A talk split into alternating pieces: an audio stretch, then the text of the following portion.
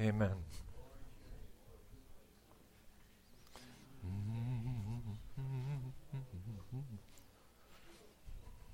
Hallelujah, Lord.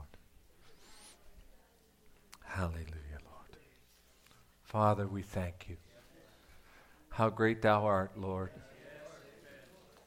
We thank you this morning for the cross. We thank you for the salvation you've given us. And we just worship you, Father. We thank you, Lord. Hallelujah, Lord. Praise you, Jesus. Holy Spirit, we just welcome you. Oh, Lord, we praise you and thank you.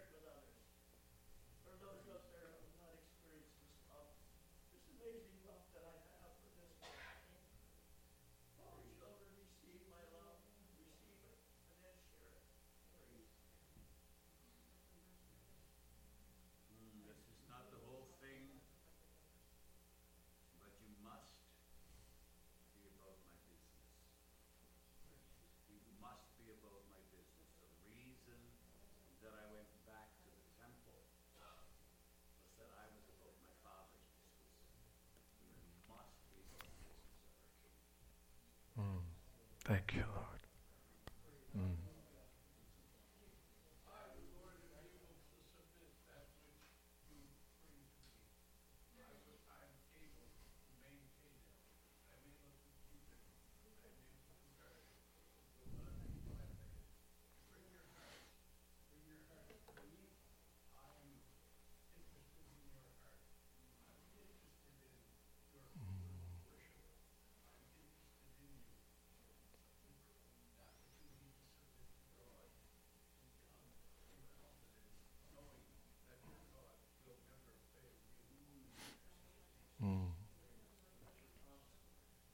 Hallelujah, Lord.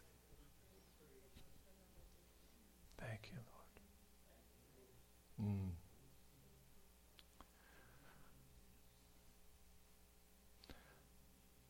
So we have a situation where God is asking us to receive His love. And what does that mean? Really, what does that mean?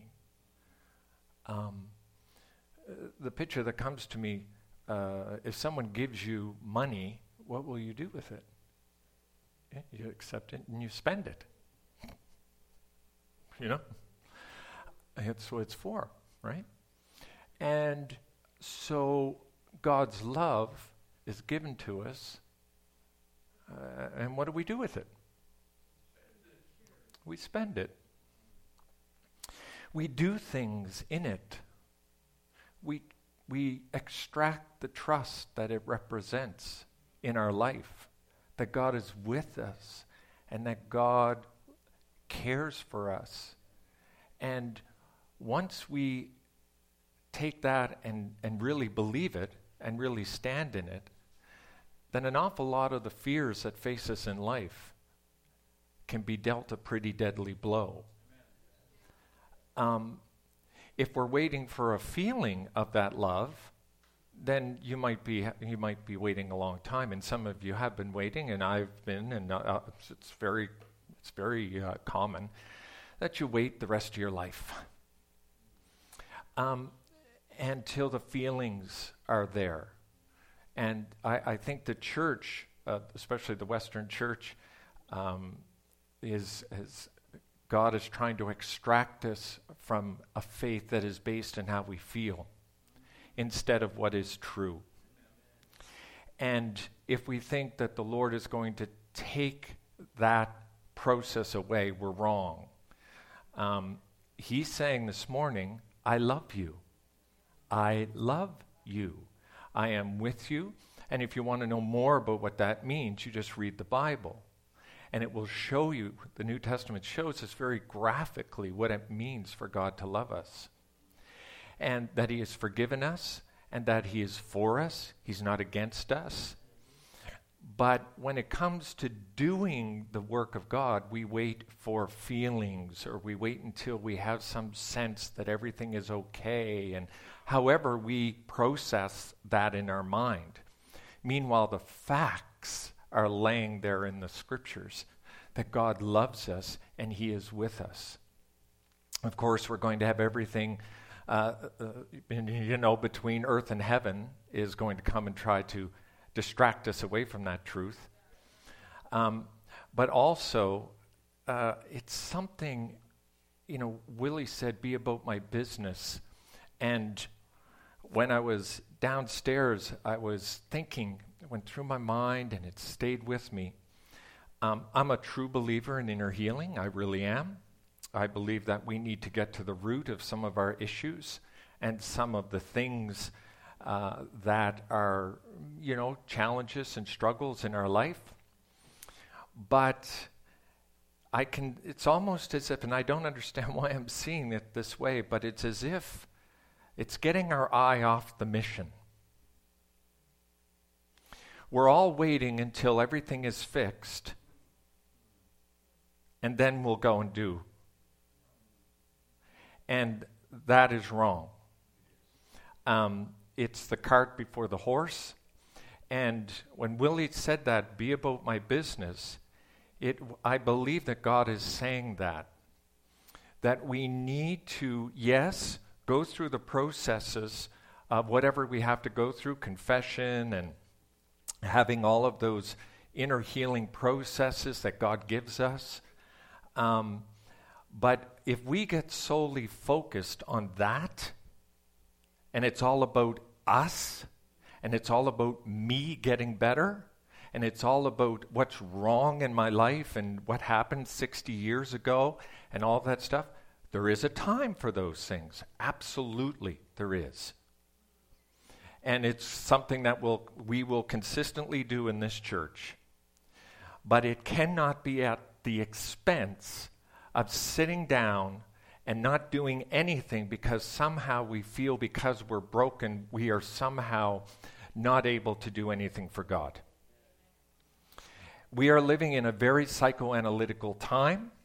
You can't get near a psychiatrist, you can't get near a therapist, they're just packed out. And yeah, it's because we're broken, and the world's starting to realize it. Broken in very real ways. And really, Jesus can do in one session what psychoanalytical therapy takes years to do. But sometimes Jesus also takes a long time. But whether it's a long time or a short time, we have to be about God's business. We have to be about that. So, what does that look like? Well, it looks like loving our neighbor, and it looks like doing good deeds, and it looks like prayer and fasting, and it looks like attending church. One of the great, great uh, tricks that's happening in our culture right now is for some reason Western Christians, or at least in my sense, don't think church is important. Once a month, maybe, once every three weeks, four weeks, they'll drop in. I don't even know why, because they don't know what's going on by that time. What the church, because we're a family, and if you only check in with your family once or twice, you're not going to know what's going on. But anyway, the, these are the things that God says we're, we should be about. And most of all, speaking to a world that doesn't know Him. I don't know what qualifications we think we need in order to speak to somebody about Jesus, but apparently the only thing the Bible says we need is the Holy Spirit. And how many of you, when Bill or Willie or a- anyone spoke this morning, Heather, they didn't have to sit and, and think it all up and, oh, what am I going to say? And it just came, right? It just came. It was there. And the same thing will happen when we dare to put ourselves in a situation to speak to somebody. It will just come. It will. And you engage, and God will engage. But we, we somehow, I, I, I don't know what the hesitation, I'm not saying it's, uh, I, I suffer the same thing. But the God is saying this morning we have to be about his business. We really do. Whether we're quote unquote healthy or not right? Now, sometimes we are debilitated to a point that obviously we're curtailed, you know? But I'm talking about the balance between what we think we can do compared to what God can do. And we can do a lot of things, but God can do a lot of things through us if we avail ourselves to it. So uh, that's what I'm getting from what was said here this morning, and it's so concurs with what I was feeling downstairs. And it just came out of the blue this morning that we cannot get to a place in our life where we feel because of something that's not finished or something isn't the way it should be or we're not strong or our life isn't happening the way it should that that disqualifies us and gives us a reason not to do the business of the faith so Anyway, we'll leave it there for that. Um, what I wanted to talk about this morning um, was about waiting. Uh, waiting. I hate waiting. You hate waiting. We all hate waiting. And, uh, and our society is built on quick. It's the faster it happens, the better. Uh, buses, Amazon, like you know, two day delivery, Amazon. Hallelujah, Jesus. Right? So um, everything is trying to get faster. Um, but there's some real precious, the, the, waiting period is pretty precious. It really is. And God said in Psalm 27, I talk about this piece of scripture all the time, uh, 27, 13 to 14.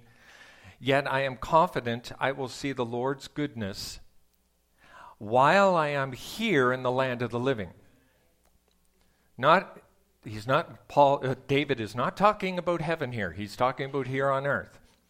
Then it says, "Wait patiently for the Lord."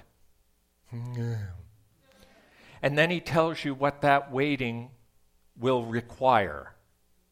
Be brave and courageous Yes, wait patiently for the Lord. And it says, I am confident, yet I am confident. I am confident. And that's, again, not a feeling. I can't express this because I've come through such a journey of having absolutely no connection to Scripture. I had to take it, and it was just words. I had no sense in me that it was true for me. And so I would look at it and I'd say, Yet I am confident. And then I'd say, But Lord, I'm not confident. How do you square that? How do you square it? that you're saying, I believe in the Lord, when actually something inside of you is going through such a time that you can't even believe for tomorrow. Never mind this almighty God that's out there. And that's where it's, and all I can say about it is just keep saying it. Just keep saying it. Whether it's something that is felt, whether it is something that is resonating in some way, shape, or form, just keep saying it. So, yet I am confident I will see the Lord's goodness. Well, here's, here's something that's really complicated because what is the Lord's goodness? Um, the actual, you know, Greek on that, if we go back to it, is just a, the goodness, the kindness, the intelligence. But the, the thing about it, we have prescribed what God's goodness is to him. Uh, we have said, This is what goodness will look like, Lord, and this is what, I'm, this is what I want. And so we're waiting for our pre described goodness to arrive, just like Amazon. It's going to come to us in a box, and kaboom, there it's going to be. And somehow, Paul said beautifully, I have learned the secret of being content when I have a lot and when I have nothing at all. And he wasn't just talking about, even though he was in that instance, talking about materialism. I'm sure that's, that was the broad aspect of his life. Regardless of the condition of the life, I have learned to be content. And if we can do that, we have struck gold with the goodness of God. Because the goodness of God is the actual realization and experiential truth of having Jesus in the midst with you and know that. And to be able to believe that no matter what's going on around us. And we will need to get that. If we don't have it already in our life, we will need to get that that the goodness of the Lord is not defined by our circumstantial living, what we are living with, our finances, our comforts, our ease, all of it. That will not dictate God's goodness. What will dictate God's goodness is that incredible, precious ability to know that He is in the midst with you. And that takes time. That is not something we're going to learn by reading it Scripture. It's something we will learn by going through hills and valleys that's how we'll learn that. That's right. Jesus ha- has to wait. So, I, I mean, he has to wait. He's waiting now. Hebrews 10 says, But when Christ had offered for all time a single sacrifice for sins, he sat down at the right hand of God, waiting for that time until his enemies should be made a footstool for his feet. So he's waiting. That's what Jesus is doing right now. He's waiting.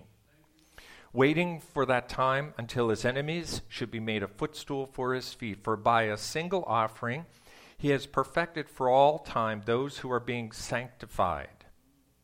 So even Jesus is waiting for this huge fulfillment of what he did on the cross. And it says, For by one single offering he has perfected for all time those who are being sanctified. It's a very mysterious piece of scripture but He has perfected you and I. It's done. In the eyes of God, it's done. And we have been made perfect and we have been made complete. That, I think, is the single most important revelation of the gospel. Is that we can totally understand and embrace, and it takes time, embrace the fact that as far as God's concerned about you and I, we are perfect and we are complete. That's a done deal. And uh, I, I think Victoria on Tuesday night in the prayer meeting was talking about the love of God. That if we get a revelation of the love of God, then really an awful, a huge amount of things open up to us as far as possibilities go. And being sanctified, so this is what's going on in our life now the sanctification process. And it, it's kind of interesting because it, it is to become dedicated to God. To become dedicated to God. Either in distinction, how we are different from other people. That's one way. in devotion, in our love or our enthusiasm for Him, in our moral purity. These are the things that God is perfecting in us. The moral purity is really interesting. Um, way back at the, at the first of when the church started, um, you know, they were trying to figure out how to do this. And they had that conference in, is, in Jerusalem, and they're going, How do the Jews and the Gentiles work together? What's, what are the laws we should do? They didn't know what to do. They were just trying to figure it out. And they came out with a couple simple things. They said, Always take care of the poor. Uh, don't eat meat with blood in it. So that satisfied the Jews. And not that we do that anyway. And then stay away from sexual sin. And it is the great battle in our world today is around morality. It is the it is the it is going to be the divider. But here God is saying he is in the process of sanctifying us. And it's a process where we live and act differently than the world. We should not be watching the stuff that the world watches. We should not be doing the things that the world does. We should not be trying to cozy up with the culture that we live in because it's a death, it's a slow death that's happening in our culture. But Jesus is waiting. He's up there waiting too, patiently. I don't think he's wringing his hands. I think he's just saying, he's just waiting. And he's saying to himself, and I'm, dare I take any such position to suggest what Jesus is thinking, but he's the same thing he's thinking up there right now is what he was thinking when he was in the back of the boat in the storm asleep. My Father is in control. My Father is in control. He had total trust in it. The, the disciples are freaking out. Jesus is in the thing, asleep, totally fine. Didn't matter to him. And I, you don't know how many times I've prayed, oh God, give me that. Give me that. But it's a learned thing.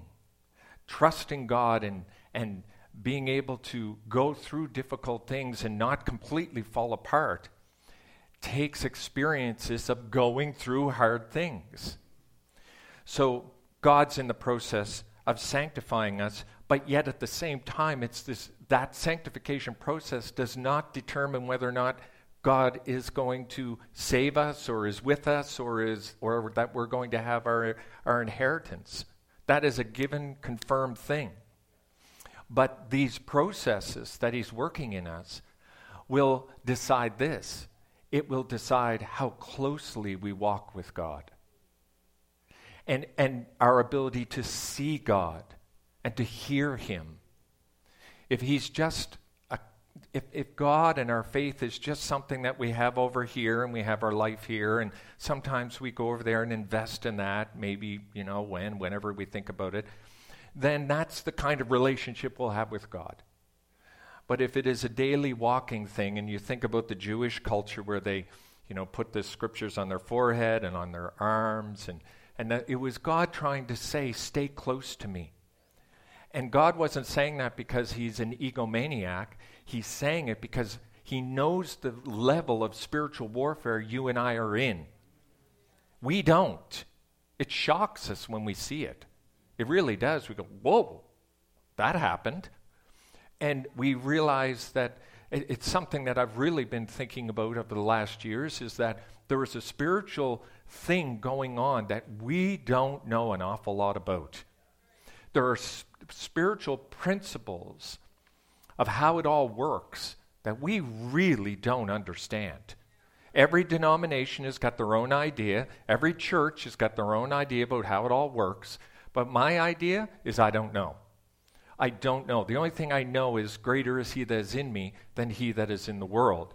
Jesus said, In this world you will have trouble. Why we don't think we're supposed to have trouble, I don't know why we think that God is supposed to heal every illness, take away every struggle, move every mountain, change, cross every. I don't understand where we got it. It's, it truly does reflect our culture. The pleasure, the ease that we demand in our culture, we also demand in our Christianity. And you have people, and we have denominations, and we've come through it over the last 30 years, especially, where God is supposed to provide you everything you want. And that suffering is somehow a failure on your part to be this super Christian. And, and you know what? They'll sell a thousand books telling you what you need to change so that you can have this better existence.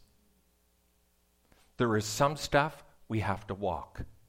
We just have to walk it. Now, God will meet us in it, and then that's where the inner healing stuff comes is really trying to find God in the midst of our struggles and to hear His truth in it. That's, that's really the, the whole nutshell of it. But we have got to be prepared as a people that God is not this commercial product that we have created in the West. Those that have come from Africa, those who have come from India, those who have come from other countries will tell you a much different story than what we expect here. And we could not imagine that we would have to every day wake up and believe God for our food. There are millions and millions of Christians who are doing that. And if we, in what we think, is somehow pointing the finger at them and saying, oh, it's because they haven't understood the abundance of Jesus and all that we've inherited in the resurrection, and all of this is ours, and a thousand cattle on a thousand hills. God will divvy that out as He seems fit. But He's more concerned about our character.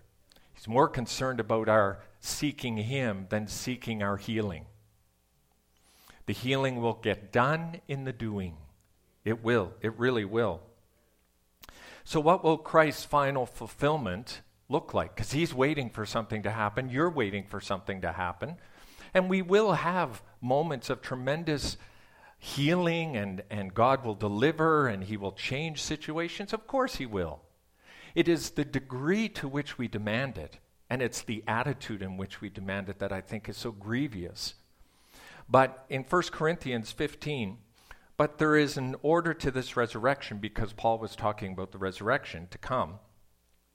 Christ was raised as the first of the harvest. We got that. Then all who belong to Christ will be raised when he comes back, when he comes back the second time. After that, the end will come when he will turn the kingdom over to God the Father. That's very interesting having destroyed every ruler and authority and power. And of course, there's different areas in Scripture that talk about that when he comes. It's in Ezekiel, it's in Daniel, it's in Revelation, it's, it's all through the Bible that there is going to be this time where Jesus, uh, the suffering servant, is going to come back the conquering king. And it's going to, it's going to be a completely different situation. For Christ must reign until he humbles all his enemies beneath his feet. And the last enemy to be destroyed is death. For the scripture says, God has put all things under his authority, which is telling us that there's going to be a point where there will be no more death. You and I are eternal beings. So you better love yourself because you're going to be with him or her for the rest of eternity. Of course, when it says all things are under his authority, that does not include God himself. So interesting. Who gave Christ his authority. Then, when all things are under his authority, the Son will put himself under God's authority. It's mysterious what's going to happen there. So that God, who gave his Son authority over all things, will be utterly supreme over everything, everywhere. So, this is what it's, it's going to look like when the fulfillment of days happens. And I believe we are very, very close to it. We are very close to this happening.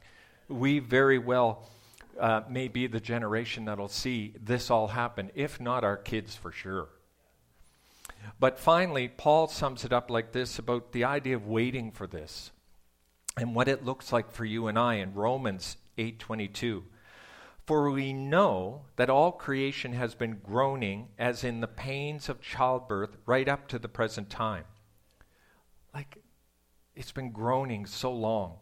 And we believers also groan, even though we have the Holy Spirit within us as a foretaste of future glory. For we long for our bodies to be released from sin and suffering.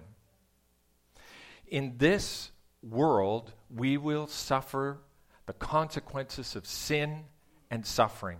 We will.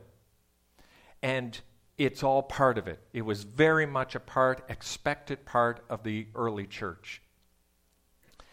We too wait with eager hope for the day when God will give us our full rights. See, we want our full rights right now. We want them right now. We want everything that was given to us in the resurrection, everything that was given to us by the atonement. We want it right now. And God does give us little bits and pieces here and there. You'll see somebody get healed. You'll see somebody get delivered. You'll see a miracle in somebody's life. You'll see people, of course, come to faith. But I read that book by Randy Clark about healing, and it really, it really opened my eyes. I mean, he's probably got one of the greatest, most prolific ministries of healing over the last 20 years, 30 years or so. And he kind of, I read the whole book, and at the end of it, it was just kind of, he, he's kind of saying, I don't know how it works. I don't know how it works. He said, you, tr- you do one thing, nothing happens. You do it again, something happens. Somebody prays, they feel the power of God, no one gets healed. Somebody else comes, said, be healed, and boom, the whole thing goes, you know. It's just God does it as He wants to do it. We see the little the little bits of it and pieces of it. But the thing, we want the full rights right now. But that's coming. And until then, we groan for it. We want our minds to be fully controlled by God. We want our hearts to be full of what makes God's heart full. We want to do what Jesus wants to do. We want all that. And we, so we pray for it and we fast for it and we help each other find bits and pieces of it. But there will be a day where it will be full. And trust me, the experience I told you about it, I won't go into it long, but the experience I had in Toronto, trust me, you will not have to search for the love of God. You will not have to wonder if your heart is full. You will not have it's just it is it's just it'll be an all-encompassing experience. I can't imagine what heaven is going to be like. Joe knows what heaven is like. She's there now. Yeah. She's there, having a ball, singing away. And we believers also groan, even though we have the Holy Spirit within us as a foretaste of future glory. So it goes on, it says, We too wait with eager hope for the day when God will give us our full rights as His adopted children, including the new bodies He has promised. Who wants a new body? I know. You say, you're 30 years old. Well, I'm doing okay. I kind of like my body. Eh, well, I, don't know. Wait until you get around 70. You're looking for a trade in real fast. But uh, when did you ever think stairs would be a problem? Right? Did you ever go through your life wondering about, gee, I wonder these stairs if I can get up them? No, you just walk up the stairs. Now it's, okay, we got to go up the stairs. we are given this hope when we were saved. This is the hope we have. This is the hope of our salvation. It is that this struggle and this mess that is the world, that one day we're going to be out of it. And that we're going to have the new bodies and we're going to be done with sin and we'll have, it won't even be an issue anymore. We won't have any memory of it, it'll be gone. Until then, we wait. We wait. If we already have something, we don't need to hope for it. But if we look forward to something we don't have, we must wait patiently and confidently. Patiently and confidently. And if you go back, it says, yes, wait patiently for the Lord. Be brave and courageous. Wait patiently for the Lord. And the Holy Spirit helps us in our weakness. This is beautiful. For example, we don't know what God wants us to pray for, but the Holy Spirit prays for us with groanings that cannot be expressed in words. So we have the Holy Spirit who's going to help you and I get through this. These groanings, who knows what that looks like? Maybe sometimes in prayer people have groaned, you know. But what we do know is that the Holy Spirit is interceding. The Holy Spirit is determined to make you succeed. God is determined to make you succeed. I was listening to a podcast, wasn't a Christian one, but it was all these kind of spiritual people on this talk show.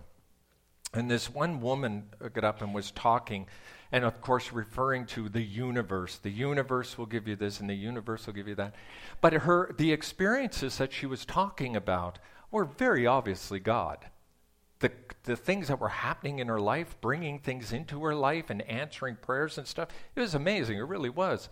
And uh, I just kind of thought it's too bad that you don't, don't understand that the universe is a person and that he's real and you can talk to him and he wants to have a relationship with you. But nonetheless, because it rains on the just and the unjust, right? So don't be surprised because people are being blessed and they don't know Jesus. Or that people who know Jesus are having terrible times. You know, it's like it rains. But she said something. She said, After all my years, I am determined. She said, I believe, and what I really have seen is that the universe wants you to succeed. And I said, okay, take out the universe word. God wants us to succeed. He really does. And He'll either do it through inner healing, He'll do it through a miraculous touch, He'll do it through some powerful move of you through the Word, going to church, the day in, day out, trotting. One way or another, we are going to succeed. And what does success look like? What does it look like? That's who said that? Yeah, salvation. That's what it looks like. It doesn't look like a great life here. It doesn't look like all of those, the trappings of our culture. It is salvation. Paul said, This is the working out of your faith, even your salvation. What will make sense is the day we're on the other side and we go, This is why I fought. This is why I believed. This is why I kept going. This is why I cried and beat it. This is why I went to therapy, spiritual therapy, and tried to find Jesus in the midst of my struggle. This is why I took that word and read it and said, I can't feel it, I don't understand it, but I'm going to try. Lord, help me to believe it. Help me to stand another day. And I don't think anyone really will understand. I shouldn't say really it's not the only way, but it's a way I've learned to understand the grace of God is when you can only live one day at a time. Because your mind won't allow you to live any more than one day at a time. And that's when you see that dependence and you find Jesus in the midst, as Psalm 23 says. So, Father, we thank you for what you're saying to us today. We thank you that you are with us. We're all waiting. You're waiting, Jesus. Uh, we're waiting and we are believing for that great that great day when you're going to come back and you're going to get rid of the devil, you're going to get rid of evil, you're going to get rid of darkness, you're going to get rid of sin, you're going to get rid of death, you're going to get rid of it all. Until then, we wait. And we wait today as we did in your presence to hear from you and you spoke to us and you said, "Father, you said you love us and that you're with us and to be about your business." So, Father, that's what we desire to do. And we understand, as the word says, it is only by your Holy Spirit that we will do it. So, Father, we leave this place today knowing you love us and knowing that the waiting is not, does not mean that you are not with us. Help us to be courageous. Help us to be brave and to face all the lies of the enemy that come while we are waiting and we are seeking and to remember that one day, one day we will be with you. Until then, we thank you. In Jesus' name, amen. Amen. God is so good. He really is. Really is. And, and you know, it, it takes experiences. We can just say it because we read it, but most of you have been through experiences that you are learning and have learned that God is good. Is, is good. Um, let's take up an offering. You know how it works. The thing is at the back.